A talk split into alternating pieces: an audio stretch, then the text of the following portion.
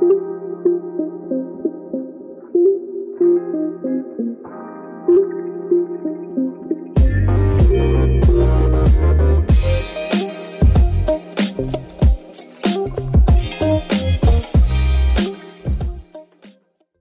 right, Psalm 67. To the choir master with stringed instruments, a psalm, a song. May God be gracious to us and bless us, and make his face to shine upon us, that your way may be known on earth, your saving power among all nations. Let the peoples praise you, O God, let all the peoples praise you. Let the nations be glad and sing for joy, for you judge the peoples with equity, and guide the nations upon earth. Let the peoples praise you, O God. Let all the peoples praise you. The earth has yielded its increase. God, our God, shall bless us. God shall bless us, and all the ends of the earth fear him. This is the Postmil Podcast, engaging the culture with God's justice. Welcome here. It's good to see everybody. This is Pete. This is Scott. Uh, so hopefully we've got that sorted out. Little Pete. Um, we're gonna just drop my nickname entirely. We're not gonna go with it It's at just all. so odd, yeah. It Yeah. makes no absolutely no sense. Absolutely. So today, what we're going to be doing is we're actually going to be having a conversation with a friend of mine who uh, I met a few years ago. We haven't met face to face yet, but uh, but we um, we've met online a number of times, and actually he currently resides in a part of the world very close to where I grew up, which is interesting. So, um, so his name is Stephen C. Perks, and uh, he's an author. Um, and the one of the uh, critical moments I think in my life, and as my um, my theology and my view of the world has changed over the last three, four years. Um, Stephen and uh, his book, specifically The Politics of God and the Politics of Man, was a, a definitive moment when I read that book and um, it, it spoke to me on so many levels. It, it cleared up so much for me. And uh, that was really my, my entry point into understanding the kingdom in the true sense. Like Christians quite often talk about the kingdom of God in this very spiritual, ethereal, out there kind of sense. And uh, it, it never really touches the ground. It never really impacts the world the way that modern Christians really talk about the kingdom of God. And uh, and of course, if Jesus Christ is the King, well, he he commands all men. And uh, and so Stephen's book, The Politics of God and the Politics of Man, was really good uh, at um, kind of just getting me to that uh, to that understanding. So, without further ado, uh, welcome, Stephen. Thanks for coming on our show today. How are you? Are Thank you. well? Uh, I'm well, yeah, yeah. Yeah. Why don't you give us a brief introduction, all the people listening, of who you are and your background? You could talk about your piano tuning if you like. We can decide to see which way this goes. Uh, how did you come about becoming an author? Uh, and uh, what are you working on, if anything, at the moment? No, no pen clicking. No pen clicking. Sorry. He's ma- he's sorry. He's clicking his pen. Go ahead, Stephen. Well, I, I I'm uh, I'm from Yorkshire originally, as you probably tell. Well, Scott will tell from my accent, but I now live down in Somerset, um, very near the Devon border, which is why Scott said he grew up very near where I live, and I've lived down here for quite some years. I started my work life as a piano tuner and repairer, actually, which seems kind of um, uh, strange in a way because I ended up doing something very different. But that was the first part of my life. I became a Christian when I was 18, and um,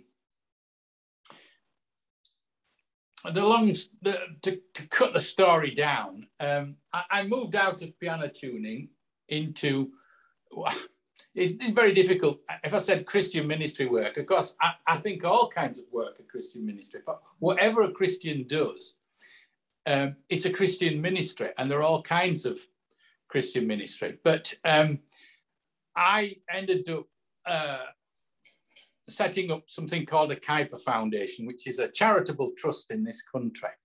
And it seeks to basically make aware through uh, publications, conferences, and now, of course, uh, everything's sort of gone website based. So we have a website. Um, the implications of the Christian faith for the whole of life. And I ended up doing this because the opportunity to actually address these issues in church is very, very limited. Mm. Unless you're the pastor of the church or one of the pastor's acolytes. And, and therefore, what that means is that your, your message is on piece, as we say here. In other words, it has to agree with all the jots and tittles of the pastor's theology, no matter how unorthodox that may, might be. And today, there's a great deal of unorthodox theology being talked about in uh, preached in the pulpit. We'll come on to that with some of the questions. Um, you don't get opportunity. You get, I mean, we talk about people being deplatformed today with the woke culture and cancel culture. The church was at this uh, decades back, mm. deplatforming anybody who um, didn't quite cross the T's and dot all the I's of the evangelical old boy network in this country, which was poisonous uh, through and through. And um, so, what do you do when you have a message and you have to proclaim this message? Um, and this message is relevant to Christians. You've got to find some other means. And so I ended up um, doing literature, organizing conferences, um, because that was the only way I could get this message out. So it wasn't, um, I didn't sort of sit down one day and think, hmm, what shall I do? Shall I write a book? it didn't really work like that. It was, it was more a question of it, this, this trust I set up was born out of frustration, really, that, that the message of the church was so narrow, so blinkered. It didn't address culture. Um, and uh, I could I could see that this was a problem and it would lead to greater problems. And indeed, it has done. It, uh, we're beginning to see now where this abandonment of, of the church's responsibility to be salt and light to the nation, uh, its abandonment of the Great Commission to actually disciple the nation. We're beginning to see where that has all ended up. So I, I set up this trust, and um, over the years, we've published various things. We used to run a journal called Christianity and Society. That was published quarterly. It ran for 19 years. But uh, towards the end, uh, the internet and websites were taking over, and it just wasn't. It, you know, the new thing to do was become website based. Um, and we do have a website, but the truth is that um, as a dinosaur, I uh, I know how to I know how to get books printed and journals printed and all that, but I'm not so good with the website side of things. So things are not perhaps as um, going as well in that way as they should, but um, uh, it's a different set of skills, and my skills all relate, relate to my uh, the time really before the internet became so prevalent. But we do uh, we do have a website, uh, www.kuyper.com org. That's K U Y P E R.org. And um, I still actually do plan to run some conferences. I've got a conference uh, planned on the arts. And unfortunately, this whole COVID thing has given it a good kicking because we had a superb venue booked and it's now gone out of business because of COVID last year and we're we're going to have to find a new venue. But the whole thing's been delayed. I think the earliest it will be is 2023 now. Um, so we haven't given up on the conferences. We do have a website, and there are films on the website, short films, I guess what they call podcasts as well, uh, audio messages, and you can get um, PDF downloads of a lot of the literature, most of the journals, and all the books. And so what I've been doing is trying to basically um, make people aware of the implications of the Christian faith for all of life and um, how it applies and how we need to move out of just being uh, a group of people that meets for a religious cultus, you know, the worship services and midweek meeting, into a community that actually is living out uh, manifesting the kingdom of God mm-hmm. in, in the way that it lives. Uh, and that's my message. But I have to say, uh, here, the church is very resistant to that. Everything revolves around the church meeting, the elders, and sometimes it's like everything's about the leaders in the church. Um, and they strike me as often being like leadership cults mm. uh, rather than communities of Christians that are turning the world upside down. So that's my message. Um, and that's what I've been doing for since what I've been trying to do since 1987. And um, I think we, we're now facing a situation in this country. I suspect this is much wider than Britain, but I, I'll speak for Britain, where the church is now has become so blinkered in its perspective, and it simply doesn't have answers uh, for the problems facing itself or the nation. This last this coronavirus business, the church has had nothing of any value to say. Now there have been one or two pastors up and down who have. There are always some uh, exceptions to this kind of thing. And there are one or two exceptions, but they're very few and far between. If you look at the main leaders of the church, like the bishops and the denominational leaders and moderators. And even N.T. Wright said uh, that the, the church has uh, no answer for coronavirus. N.T. Wright said that, didn't he? Yeah, yeah, so that's true. I mean, I was astonished when he said that. I, I think if I'd have had some air, I would have torn it out. but, you know, I, I just was astonished. What? Christianity's got nothing to say to this. Christianity's got a great deal to say. But that was the attitude. I mean, he only expressed what a lot of other people think, and certainly how the church has behaved, which is that the church is basically a private mystery cult, um, and uh, you know that it doesn't it doesn't have anything to say to this public sphere. And of course, the word politics makes many Christians run a mile. They think, "Ooh, politics. We haven't got any." And, and the truth is, a lot of the church doesn't have anything to say to politics, but the Christian faith does and it should be being said. So, um, yeah, we're in a, a, bad way here. But I, I, don't know that we have had people imprisoned as you have in Canada. Uh, but that might be that just less people who are prepared to stick their neck above the the party. Or I have to say there are one or two people here. I do know of some uh, pastors who have kept their ch- their churches going but the, the vast majority have not. But in a way, I think, well, what so what you keep your church going, but your church isn't isn't addressing these issues. Even if the church were to keep going, was what is it saying? You say, I think you've got to see God's hand in all this. I'm not saying what's happened isn't wrong. I don't I don't believe that the lockdowns were necessary. Um, I'm not denying that COVID exists. I think it does, and I think it's serious for some people, but it is not of the kind of um, plague that the authorities have been making out. And in fact, in March last year, the British government put a notice on its own government um, website saying that coronavirus, uh, COVID-19 is not a high consequence infectious disease. And they explained what they meant by that by saying that that means it is a low mortality rate overall. Mm. Three days later, they locked the whole country down. Yeah, and I think this brings into question uh, when it comes to uh, authority, and this is what we're really aiming at today in this discussion is is the basis of authority.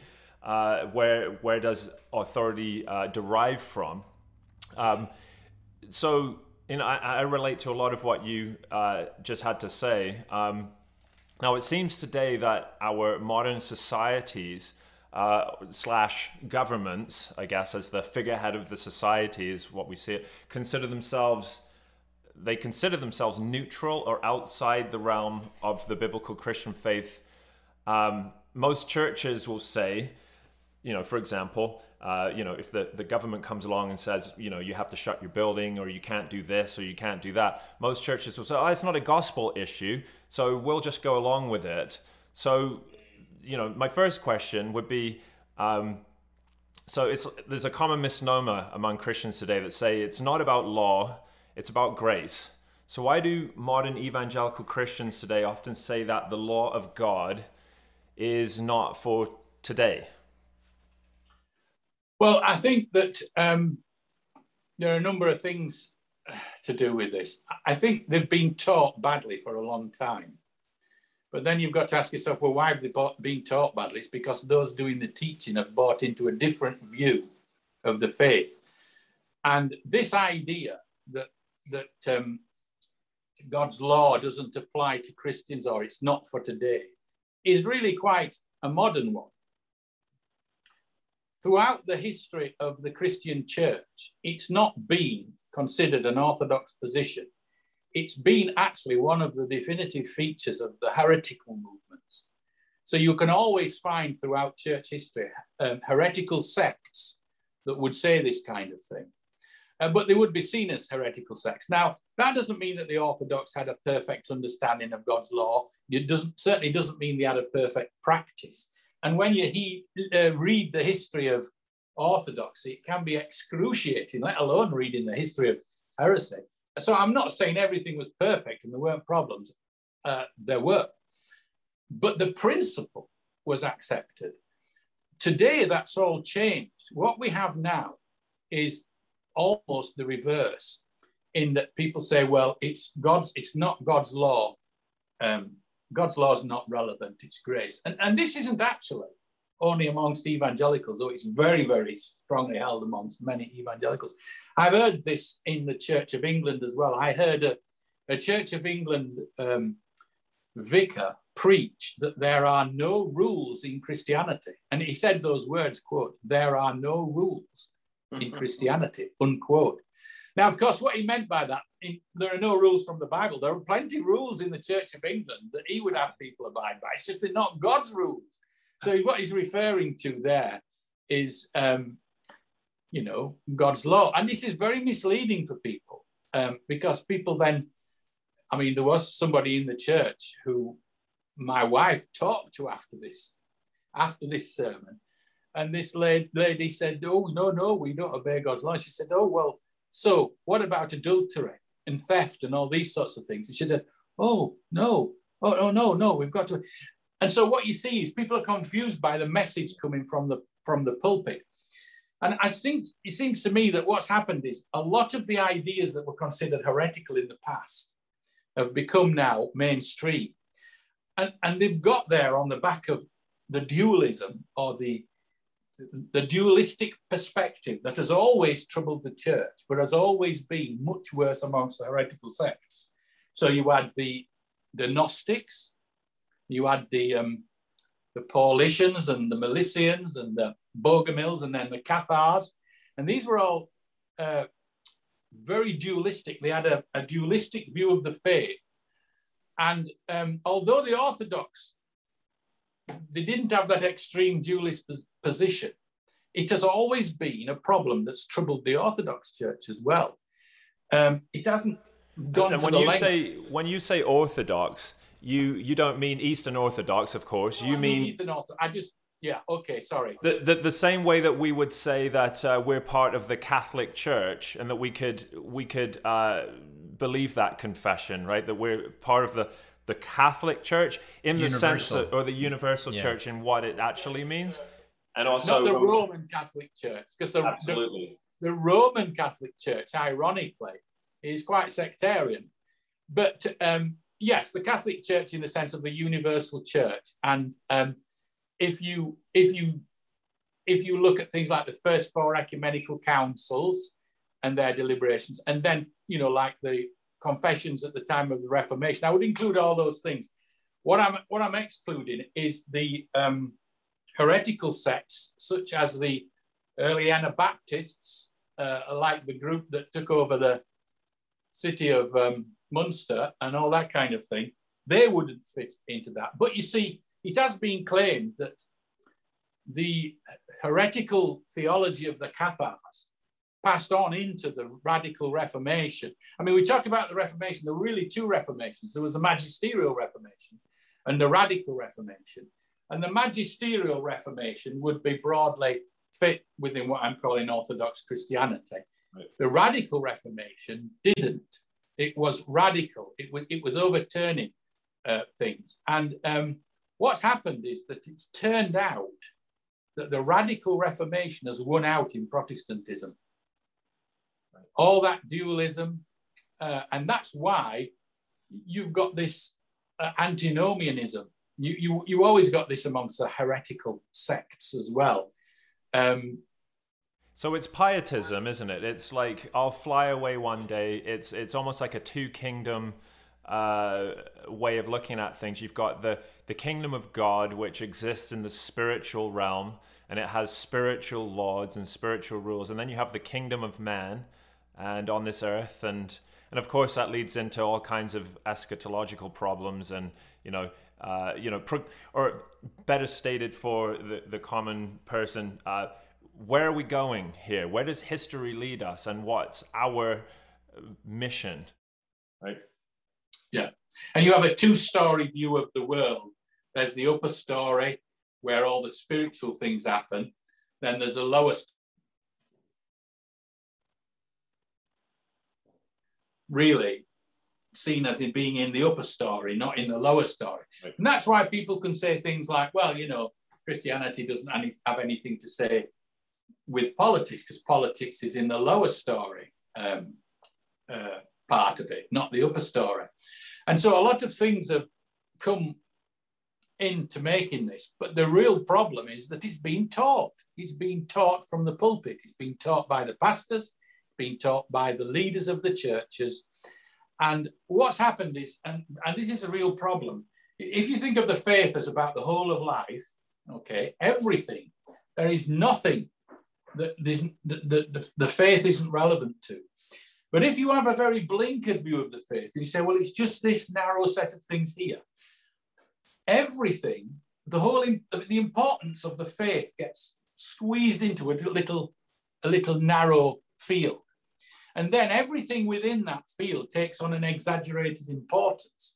So in the churches, every little thing that happens takes on an exaggerated importance. That's why you get so many churches splitting over trivial things. Like the color of the toilet paper. Yeah, well, I'll give you a good example. I don't, have you ever heard of the lifter controversy? No. Well, there was a small, you know, in Scotland, the Presbyterian Church split and split and split.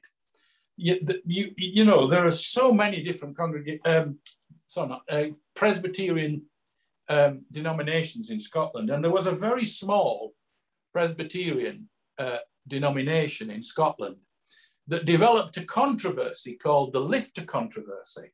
And the controversy was when you say the words of institution at the Lord's Supper, do, the, do you lift the chalice to say the words of institution, or do you keep the chalice on the table? Lift or not lift? Are you a lifter or a non lifter? I, I am not joking. The church split over whether you lift the chalice to say the words of institution at the Lord's Supper, or you keep. I mean, my own view is they weren't doing the Lord's Supper anyway. What, what you know, that's not what the Bible's yeah. on about. so, about the. So when it they, they actually split over that, and and you, right. you see, it took on an exaggerated importance. But the real issues they should have been considering is how does faith apply to life? Sorry, Scott. right. Yeah. I, I think when you uh, you've looked at the history and we've looked at the history of the church and and how it's um, I would say kind of gone in on itself uh, because of this two kingdom pietistic mentality, right? Like Jesus will be back one day, and we just need to spiritually deal with you know everybody with inside the church and maybe save a few souls outside of the church but it kind of implodes in on itself and it gets off of mission off of the mission of of god's kingdom um, that you you have essentially to reference the your book you have the politics of man going on inside the church and of course and of course now the the church has almost been taken out of the equation when it comes to culture making in that essence. So now what we've been left with is the culture off by itself not being leavened not being salted by the Christian church and by by God's word and God's law, and that essentially um, now the government or the secular government has increased in size to the point where it essentially does everything. The Christians were too, too busy fighting among themselves and just not being on mission. But the the the work of the world has to continue. The world has to continue, and it continues without the influence of Christianity. So, um, but one of the other things is, of course, that if you have this pietistic viewpoint, the church, it, it is one of the avenues by which worldliness comes into the church. Because if you believe the Christian faith doesn't apply to this area and that area, it doesn't mean you don't live. You've still got to go shopping. You still live in a political order. Even not voting has a political has a political effect. If you don't have a Christian worldview that says, well, this is a Christian attitude to these things, you will unwittingly imbibe the worldly attitude. And and and that will come in. And so what's happened is the world has come into the church because there's this saying, I think it comes from Aristotle. I'm not, I'm not 100% sure about that. Nature abhors a vacuum.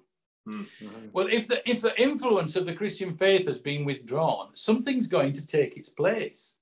And what's happened is that as the church has withdrawn, and it's been withdrawing for a long time, for maybe 150 years, um,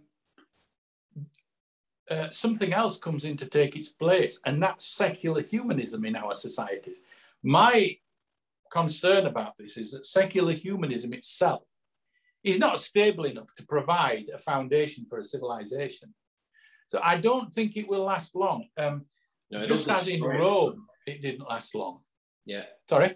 It it destroys itself, right? Yeah. Like, yes. If you see with the the whole transgender issue, even that. Yeah ultimately you destroy feminism even gay marriage yeah. doesn't make sense anymore yeah. if you have no gender mm. um the, yeah it seems like that to me it's always the problem is taking the word of god or the bible as your final authority right mm. like the churches seem to have like you said let the culture influence them more than the mm-hmm. word of god and of course that goes goes the other way slowly you the church becomes worldly and i think COVID has really exposed that that the church yeah. is almost useless in society. Mm. Yeah, they have no help. They have no, um, uh, like they say, we have no answers for this, which is ridiculous. Because if you if you have the word of God, you you have all the answers. Yeah, yeah. and the the problem is, you see that, and I've been saying this for years. If we start now to change this, uh, it will be easier later on. If we don't, if we carry on this way, it's going to get harder and harder to do anything. And, and what's happened is that nothing much has been done. So now we're up against what I think is creeping fascism. Now, I know that sounds rather extreme, uh, but I don't mean by that, I, am using that term in, a, in its proper sense, not as a pejorative term, but to describe a political order. And I don't necessarily mean Nazi because Nazi was one particular form of fascism.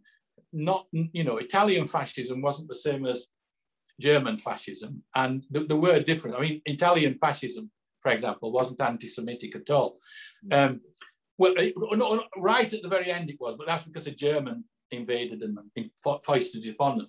But fascism, as Mussul, um, Benito Mussolini said, everything for the state, everything in the state, nothing against the state. And they gave us the term totalitarian. Mm. And uh, so what we've got now is this view of the state as controlling everything. And that's not, that's very much against a Christian worldview. Um, and, and so we're facing severe consequences because of that. And the church needs to wake up and start doing something. The question is, what does the church do? And the problem is, I don't think uh, a, a lot of the pastors and teachers don't know what to do. Mm-hmm. And they don't think there is an answer, but those that think there might be I'm not sure what it is we should do. You see? Yeah, that that's what because I started reading your book on that, and and it was even in the Warrenton Declaration that really uh, made it understand for me is the um, the spheres of authority. That ultimate authority is given to Christ, and then under that, the state has a an area, the church and the um, the family, of course, and then you even go individual and vocational. And I think if you um, can explain that clearly with scripture, Mm-hmm. That makes okay. that makes it clear, and then we know everybody knows where their authority is, how far they can go.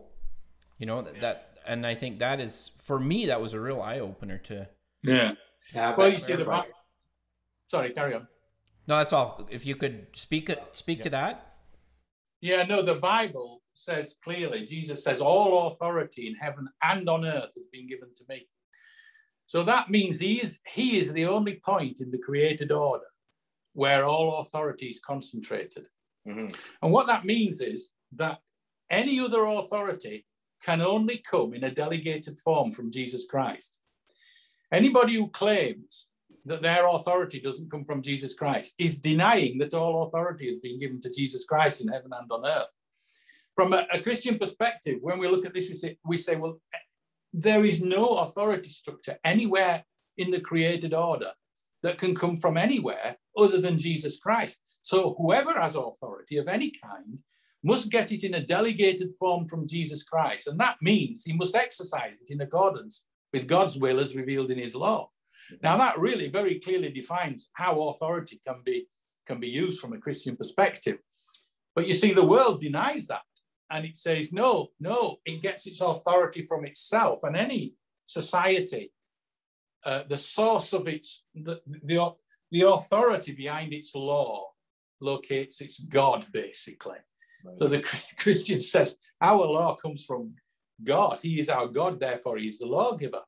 The secular humanist state, that was for a long time, since, the, since, the, um, since Constantine the Great until recently, it was acknowledged that all law, oh, sorry, as the common law said, the English common law said, any law is or of right ought to be according to the law of God.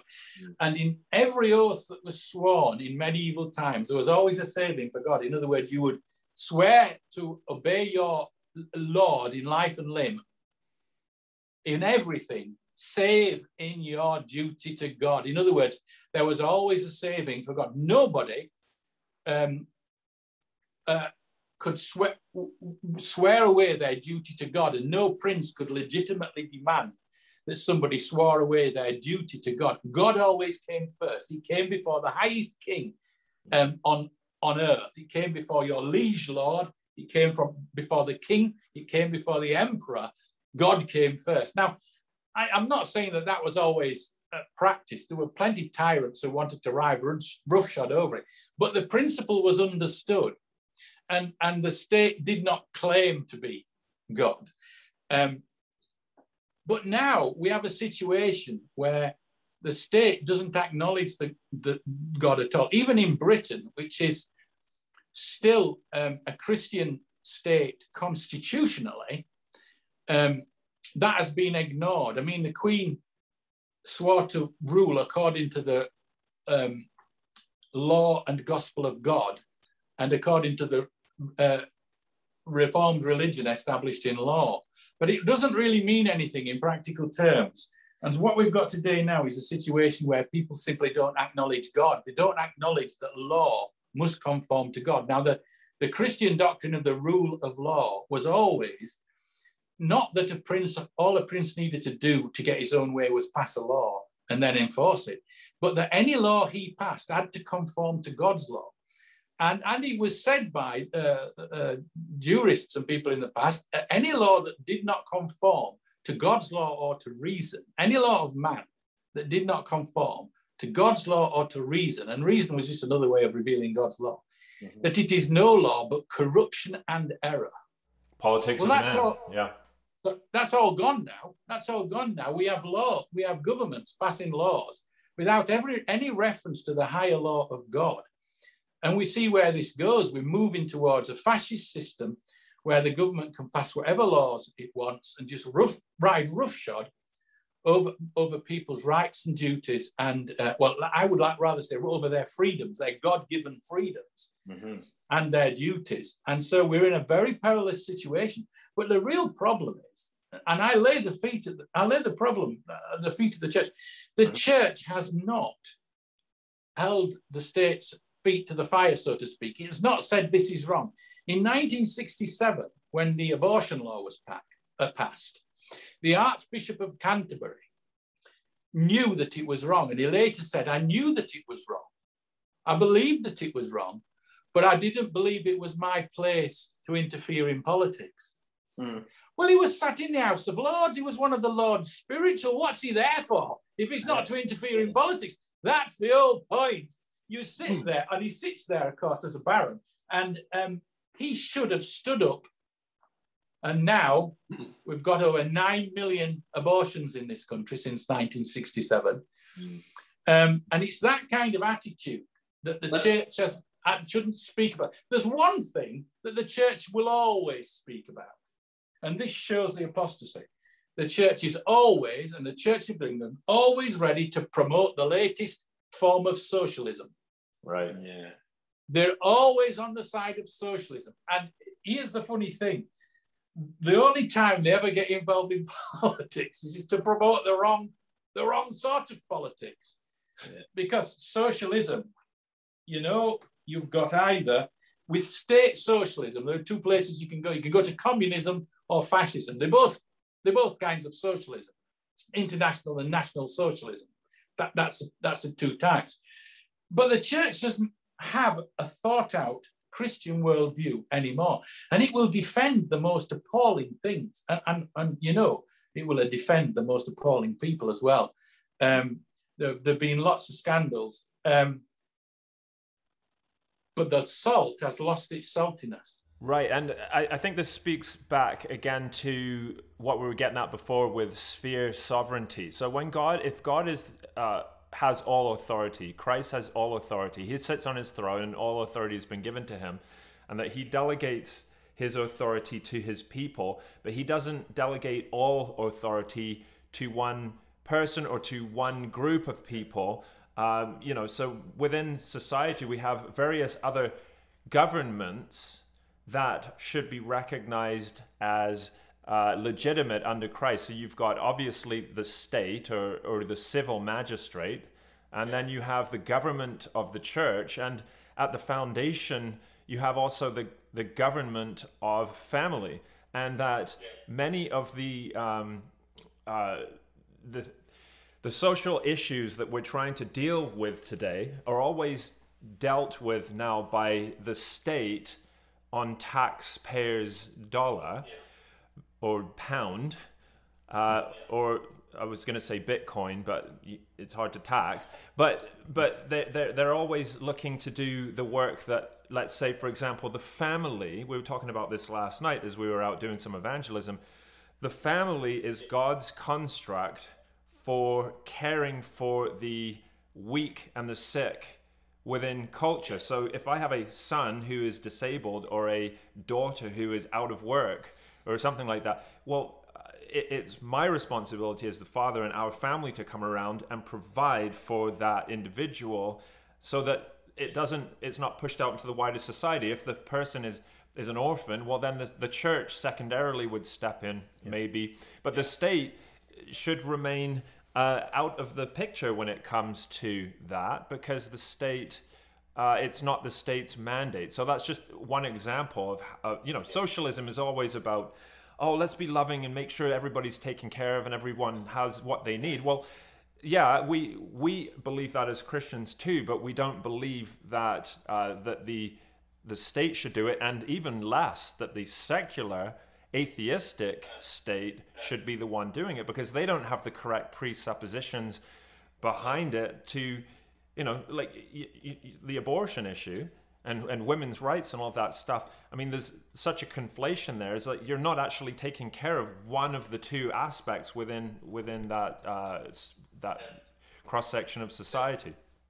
The idea that we can abdicate our duty to be good neighbours to our neighbour, to the state, isn't loving at all. It's utterly pernicious, pernicious, because there's nothing as bad as the anonymous bureaucratic state he can't sort things out. It's hopeless. Um, it's a vast waste of money, but it, it doesn't help people really. Um, uh, it, it, doesn't it doesn't work. But what it does do is take so much of the discretionary income of the family away that they know that people don't have the in, they don't have the money they would have had to, to support charities and help people because it's all being confiscated. Well, no, but a lot of it's being confiscated by the state. So the state taxes us and then it gives money. Now, I don't know if it does this in Canada, I suspect it does, but certainly in this country, we have a foreign, foreign aid department. And the state decides what foreign aid we're going to give to what countries. Now, this money's come from, from us and they're saying where it goes. So they give this money, and it's. It's usually of no use to the real poor at all. What tends to happen is that it goes to support those regimes in the world that have already proved their inability to rule properly. Mm. So it props up corrupt regimes, mm. and often it just gets siphoned off into the Swiss bank accounts of corrupt rulers. So government to government aid is virtually useless governments tend to use it with strings attached to prop up their own political deals. And uh, so it's, it actually doesn't work very well at all.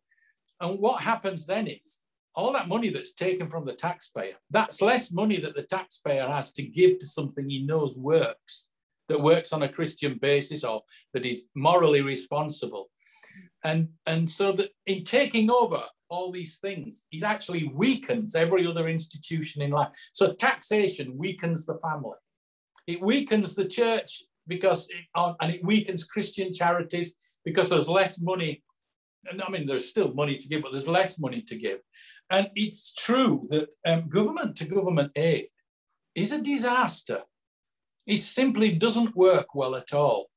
Um, and, uh, and yeah, that's what we've got. And, but it works within the country as well if I'm taxed so heavily uh, to pay for the state that I have, but not as much money left um, to um, to give to charities, even to my own family, then people are forced onto the state for help. So it's it's it's a kind of a a circle that feeds on itself um, all the time, and we need to move away from that. But there seems to be no appetite, and the the really troubling thing about this certainly this is the case here. It might be different in, in America. I don't know what, in North America, in um, the USA. I don't know what it's like in Canada.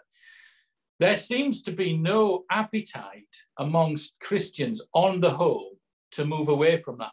Socialism as an ideology is very strong in the church in this country. In fact, I've, I've, I've heard people say that socialism is Christianity in practice. Mm.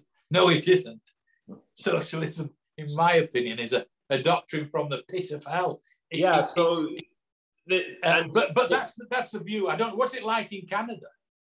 Uh, yeah, uh, yeah. Obviously, Canada is. Um, I would say it's close to the United Kingdom. Uh, now, of course, we are we are close to the states geographically and culturally. You know, I've heard um, Americans say that, or uh, sorry, I've heard British people say that Canada is the better USA. from from from their terms, right? That that in the states, even though Americans would, you know, a, a, an American that's in a state that's taxed ten percent would say that they are horrified that, that there's a 10% state tax. Where up here you know we probably when all is said and done we probably lose half of our income to taxation. You know, like not just income tax, but just all the hidden taxes, and don't even get don't even get into inflation. But but in Canada, we're definitely socializing uh, uh, very very quickly, and it's becoming a more socialist state, getting closer to what Great Britain is. I would say. Yeah, I mean, I don't know if there's a. I mean, there is a way out, but I just wonder whether I don't want things to collapse, but the way they're going, I just wonder whether it will. Well, I, I think um, for, for me personally, um, I think that the best case study, and you, I think you probably agree, would be uh, how uh, ancient Rome was Christianized over generations. And um, so for me, I mean, getting into uh, understanding the problem, um, I, I think there's only a certain amount of time that you can spend trying to understand the problem that we're in. We all know the problem. We're, we're uh, Christian in name only. We're not um, we're not a, a, Christian state in in belief of the individuals or the, the culture, even though it's written down in our law, um, that that we're we're quite secular.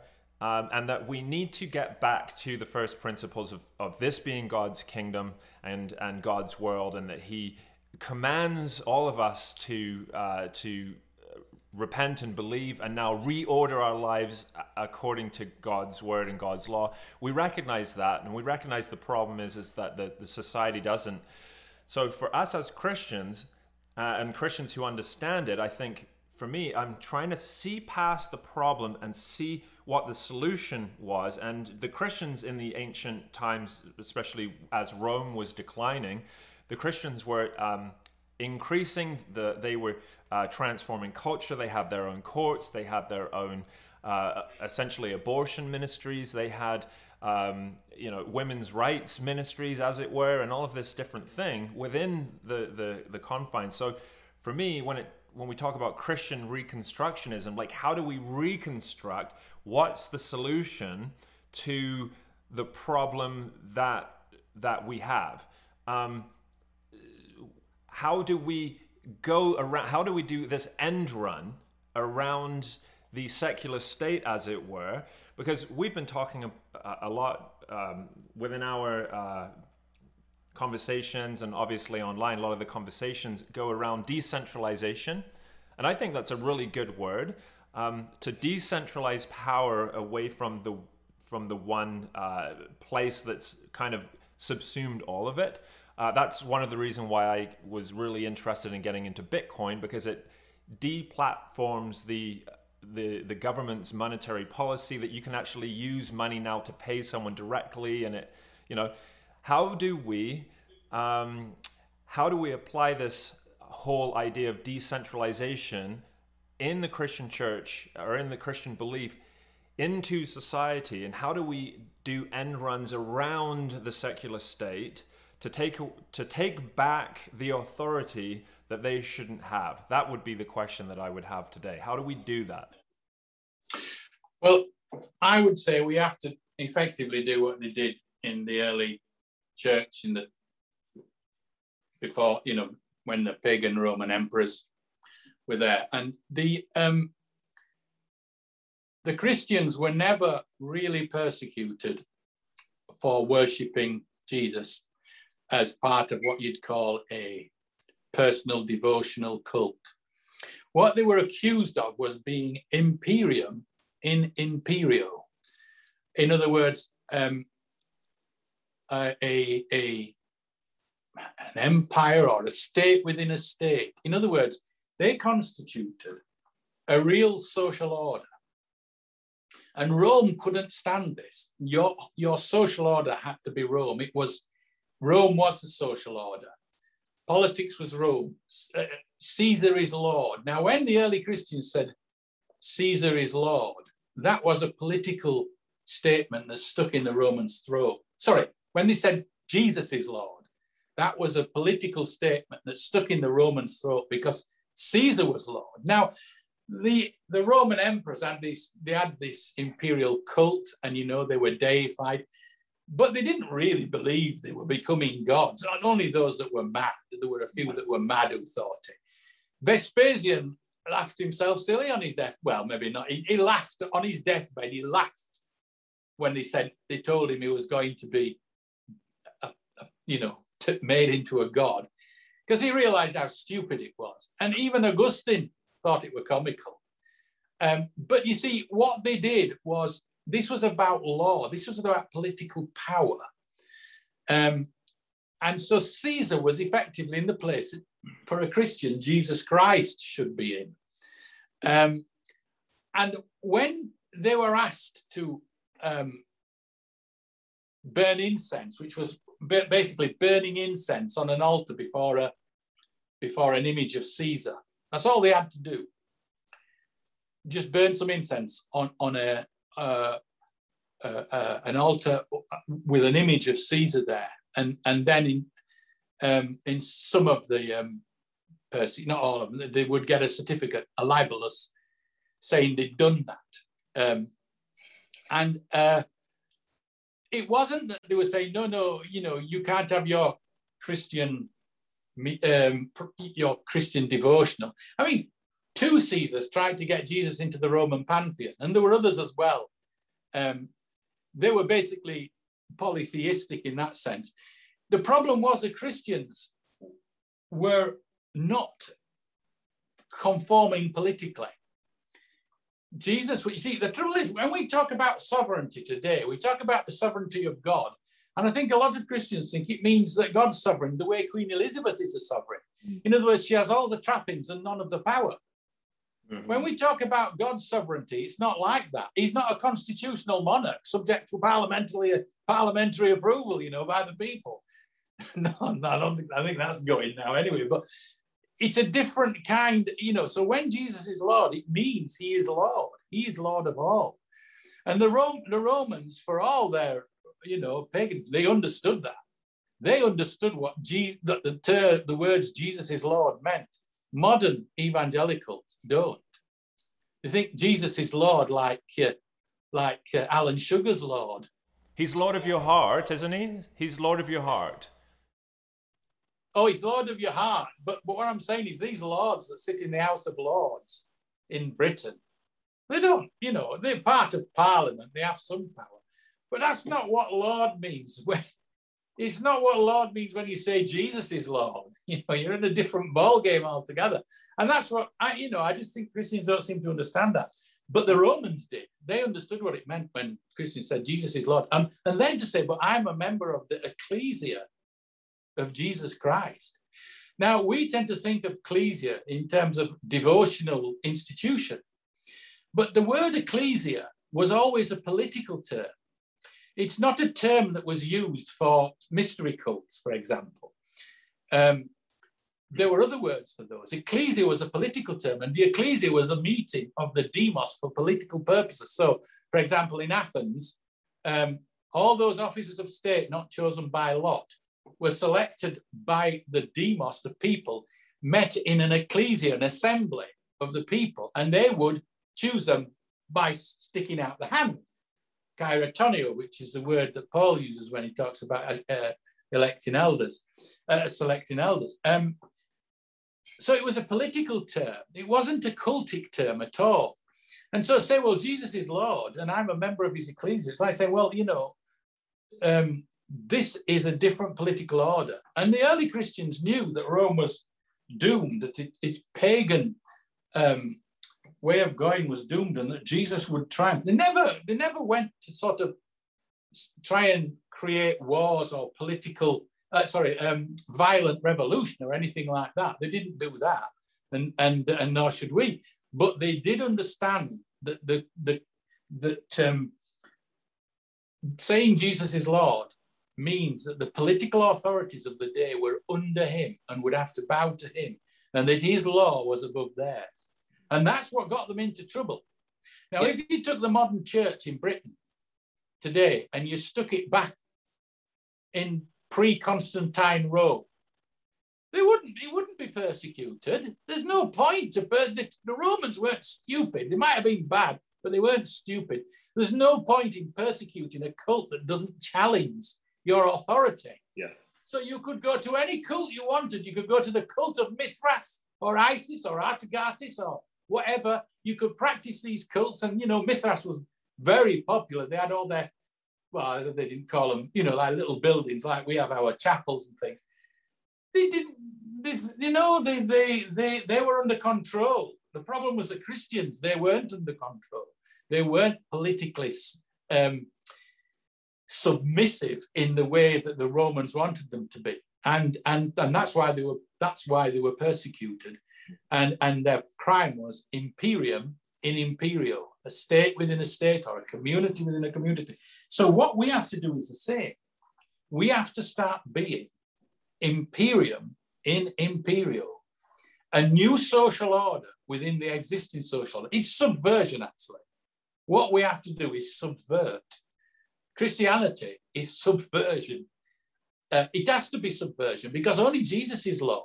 Every other false pretender, um, his lordship is false. The only thing that makes a ruler legitimate is that he bows the knee to Jesus Christ. And this goes all the way back to Augustine of Hippo. who said that um, justice exists. Oh, let me give you the quote. Um, he said, um, no, I've got it here, just a minute. True justice, true justice has no existence save in that republic whose founder and ruler is Christ. What that means is that any ruler that doesn't submit to Jesus Christ is uh, is um, is in dis- he's in rebellion against God. And he, he had this very interesting um, thing that he said about uh, when Alexander the Great was going east, conquering his enemy, his enemy, you know, conquering all the world. He came upon, the, upon this pirate, uh, pirate ship in the sea, and uh, Alexander the Great got this pirate and fished him out of his, his little boat and had him appear before him and said, What do you mean by taking hostile possession of the sea? And the pirate said, The same thing that you mean by taking hostile possession of the world. But because I do it with a petty ship, I'm called a, a, a pirate. But you, that does it with a great army, you're called emperor. well, apparently, uh, Alexander the Great was quite taken with this because he recognized the truth of it. There's no difference, as Augustine said, there's no difference between a pirate and a government. One's big, you know, it's got a lot of power. One's puny and it's got less power.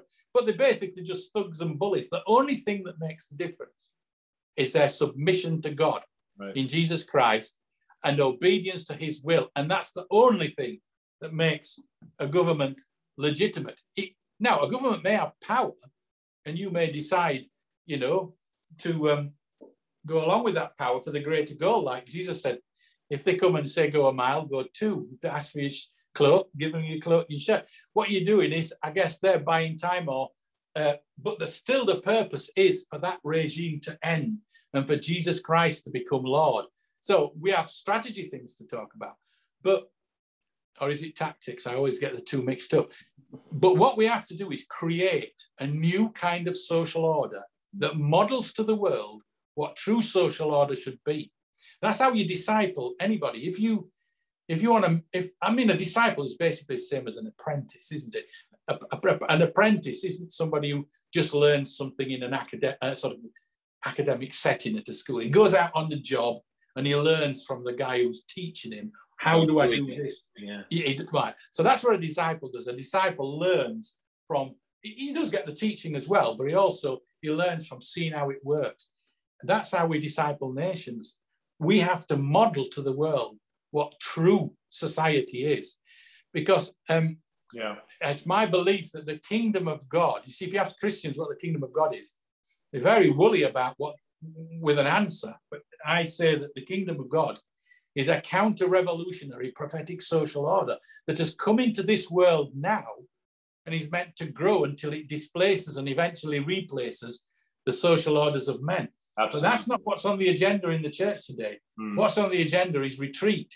And we've got to go the opposite way. We've got to get away from that mentality and start. That's why I wanted, I wanted to say it comes back to what we were saying at the beginning that societies and governments think they're neutral, they're not under Christ. And the church is just not interested. And it seems that we're living in the same times as the early church, you know, where governments are taking all authority over everything. The only difference now is we don't have a church that is standing up, like a biblical Christian worldview. So, in my opinion, like we talk a lot about changing the government and everything, but I think we have to go a step back and say we have to educate Christians because that's where it has to come from. Like majority of churches, and COVID has shown this, the ma- yeah. majority of churches have nothing to say. And my question would be, how do we change that? Like, how do we reform the churches that they start doing their duty, that they realize that Jesus Christ is the creator of all things, so he's the Lord of all things, and how do we get the churches involved again, like the early church, to to change society? Well, I think I see that. I've spent a lot of time thinking about this, and I've come to the conclusion that we won't. Mm-hmm. I don't think the church. I, I Jesus said he, he, gave this talk about wineskins, and he said mm-hmm. um, you can, you can't pour new wine into old wineskins. It'll just be wasted if you do. And when I look back at the Reformation, I've come to the conclusion it's wrongly called a, Refor- a Reformation. It was a renaissance, it was a new birth. There is no Reformed Roman Catholic Church. Mm-hmm. Yeah, Tell me where the Reformed Roman Catholic Church is. It doesn't exist because the Reformers, although they wanted, they were desperate to reform the Roman Catholic Church. They didn't want to start a new church, but they couldn't reform it that actually they started again. They started again with a new church. And I think that we, the Protestantism now is in a similar kind of position that the Catholics were in before the Reformation. It was, it was, it's a, it's unreformable. What we have to do is start again. And Jesus said, new wineskins. You need new wineskins for new wine, because if you pour, if you pour the new wine into the old wineskins, it will be wasted. And I I'm now 65. And what I would say is, I wish that I had understood this when mm. I was 30, even before that. There is no point in wasting your life on these old wineskins. And he said, even a worse one, he said, when the lost is, the salt has lost its saltiness, it's fit only to be what? Reformed? No, trodden underfoot by men. And that's what's happening with the church. So we have to start again with building real Christian communities that model to the world um, what true society should be. And I think that when that happens, two things will happen. The first is a lot of people will want to join it mm-hmm. because our, our society today lacks community. Mm. We have conformity, but not real community. And you have all these rules and regulations. We're all supposed to be conformed, but there's no real community. The second thing will happen is that those who don't want to join it will want to persecute it.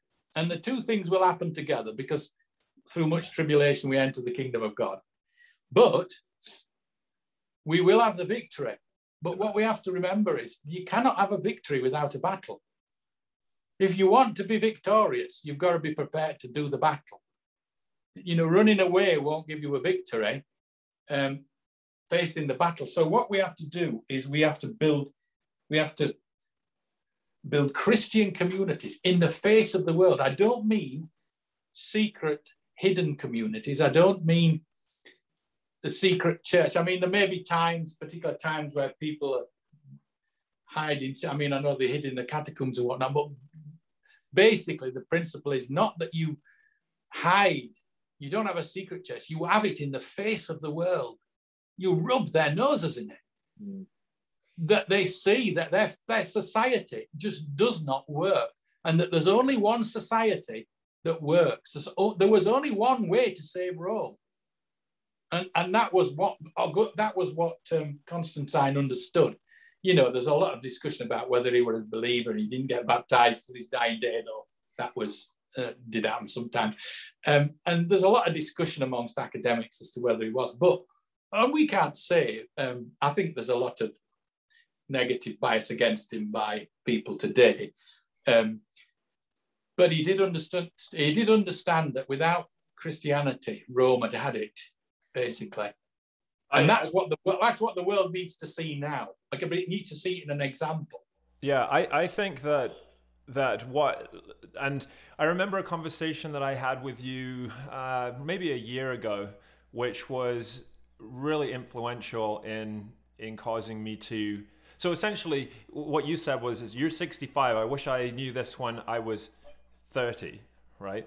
Is that it's it's to not um, continue in the old wineskin. God is God is moving forwards in this world. God's kingdom is progressing. The zeal of the Lord will do this. He, he we're we're pioneering into something new that we've never um, a place that we've never been before. we have got to do things that we've never done before as a church and as, as God's kingdom progresses forward, and that that can't happen with the old way of thinking. And you were essentially speaking to yourself and, and um, encouraging me to maybe start to think outside the box. And I think I was already thinking outside the box already, but for, for me, it was like, okay, the modern evangelical institutional church is out of the picture. They're not really interested in cultural change, not really interested in the kingdom of God in the way that Jesus presents the kingdom of God.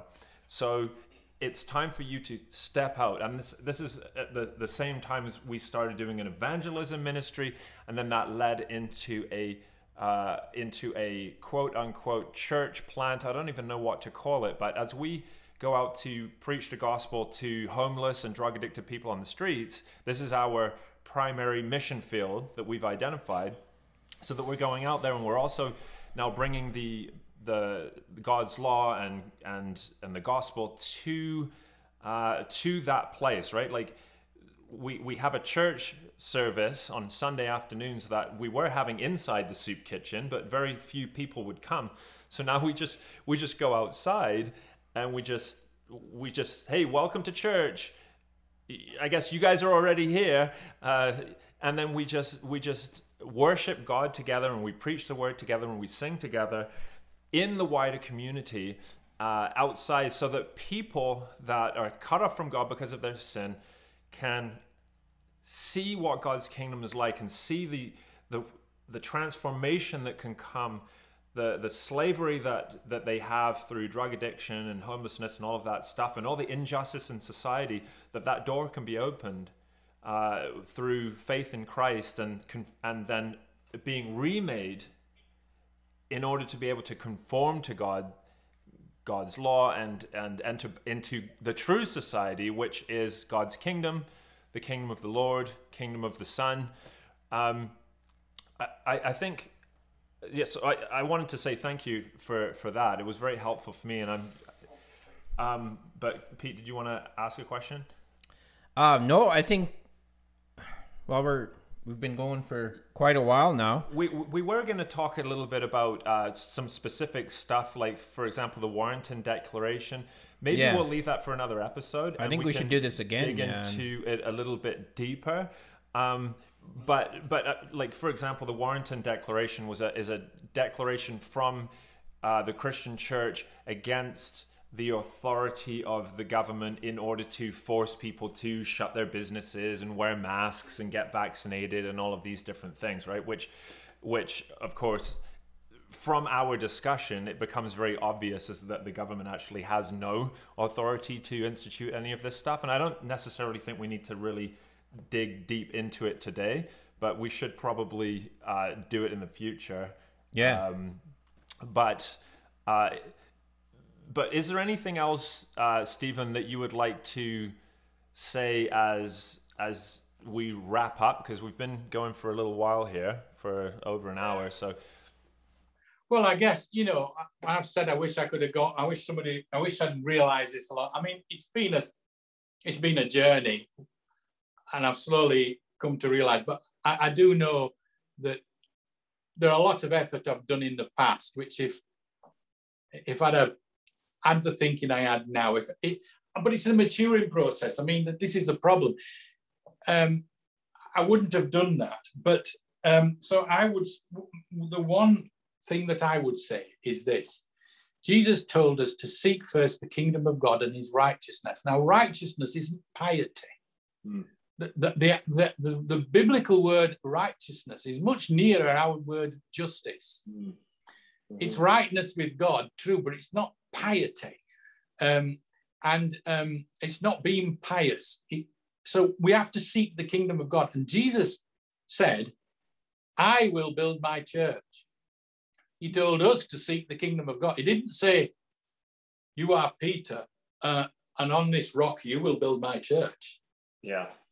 He said, You are Peter, and on this rock I will build my church. You seek the kingdom of God. You seek the righteousness, the justice of God. You seek to disciple nations. And he didn't say, the Bible does not say, go and make disciples of all nations. It says, go and disciple all nations. In other words, make all nations my disciples. Mm. And the church is built by Jesus Christ as a consequence of that mission.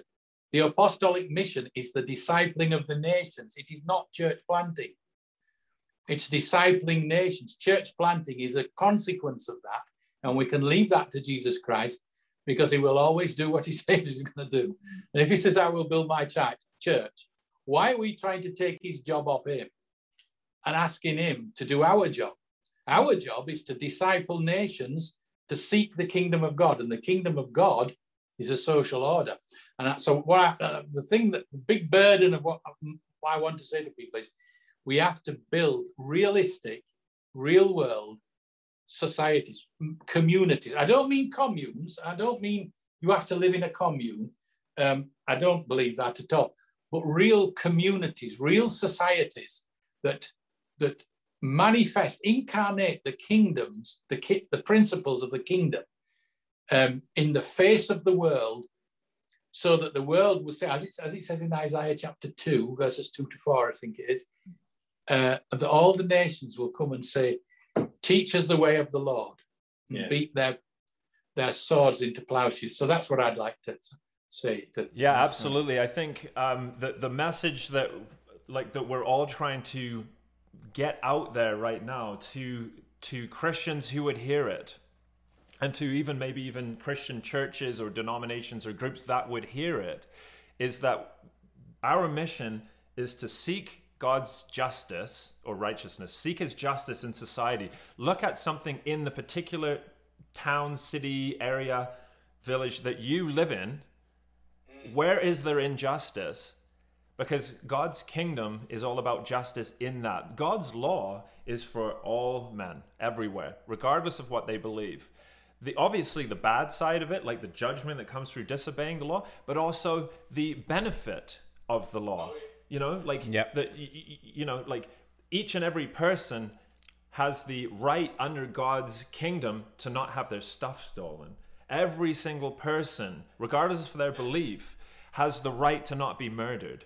And all of these things, that's for all people, right? And and our job as Christians is to identify the biggest problems and go after them with God's kingdom, with God's law, with the justice of God, preaching Christ, Jesus Christ is the one who has made restitution for us so that we can be transformed and then go out and make restitution um, in the face of society and help those that have been uh, essentially screwed over or um, and and also obviously yeah. pre- preach that they're sinners and that they need salvation and and uh, that they need to enter into a new social order which is God's kingdom. Do you want to finish with Isaiah 2? Do you want to say something yeah. before that? No, I just want to say, like, it, it can come from individual Christians showing true biblical leadership, you know, servant leadership, that you go out and do stuff, you know, like preach the gospel, take care of people, and and people will follow that. Right. Definitely.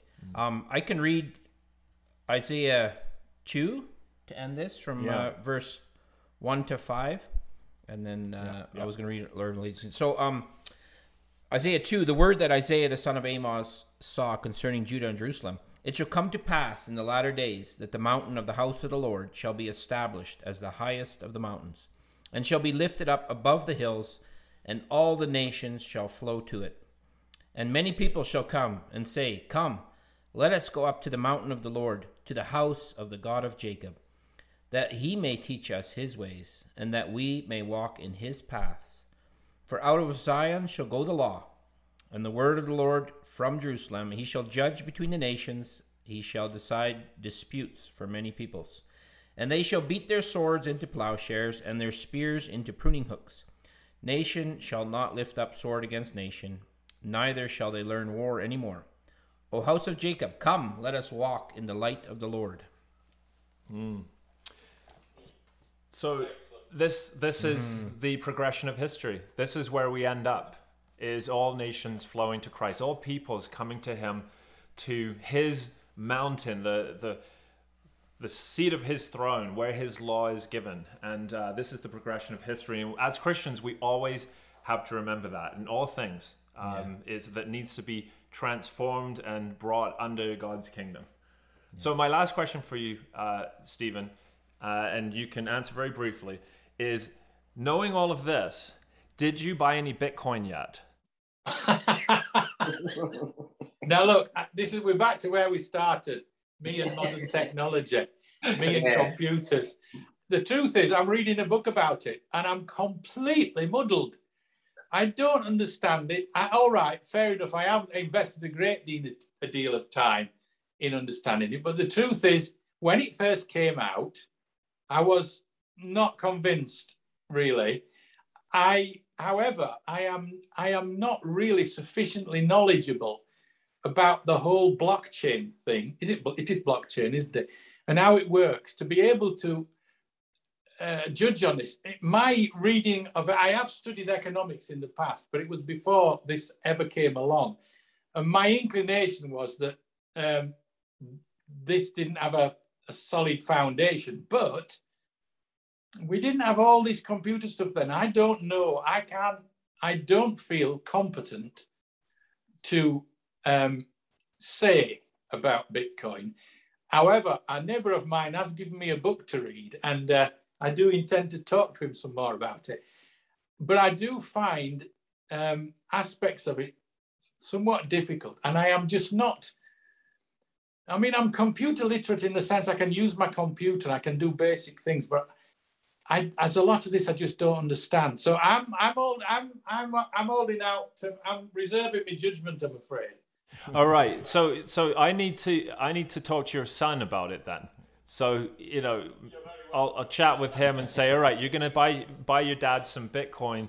Um, uh, but anyway, I always have to ask that question. So no, no, that's fair enough. I, I, I have I have read, and a, neighbour of mine has tried to explain it to me, and he's and I understand some things, and I'm reading this book, but um, and I know uh, there are a number of people very very keen on it, and I wouldn't. Um, I I simply, I'm I'm not competent I don't know enough about the technology to know to be able to say, well, this is a bubble and it's gonna it's gonna get popped. Or no, there's something to this. I, I just don't feel um, uh, able to do that. I certainly, but I wouldn't put all my money in it if, if even I haven't put any money in it. But I, I wouldn't. Uh, but it is a problem. There's no doubt that the way the government debases the currency, it's a form of theft, really.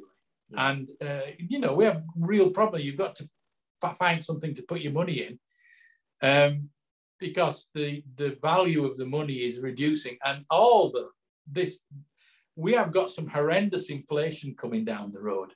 It's going to be bad next couple of years, I think. I think um, probably the best book on on it just shilling books out there would be uh, the the Bitcoin Standard by Saifedean Ammous. So if anyone wants to understand not necessarily just Bitcoin but money in general, that's probably the best entry point into that going down the rabbit hole of what that is. But for me, it's it's all about God's justice when it comes to uh, property rights.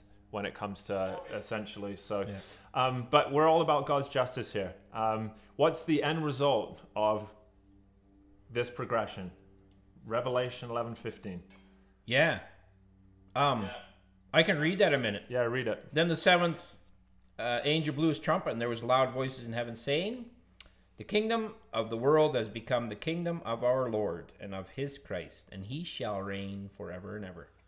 Yeah. So that's ultimately where it will end and we should be.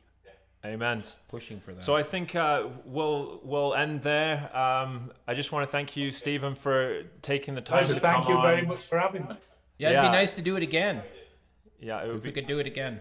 We'll, we'll do it again sometime and uh, and talk about some other some other things. But uh, but yeah, I just uh, want to thank you so much for coming on, and uh, and yeah, just been really thankful for our friendship. So thank you. Likewise and thank you. I've enjoyed being on the.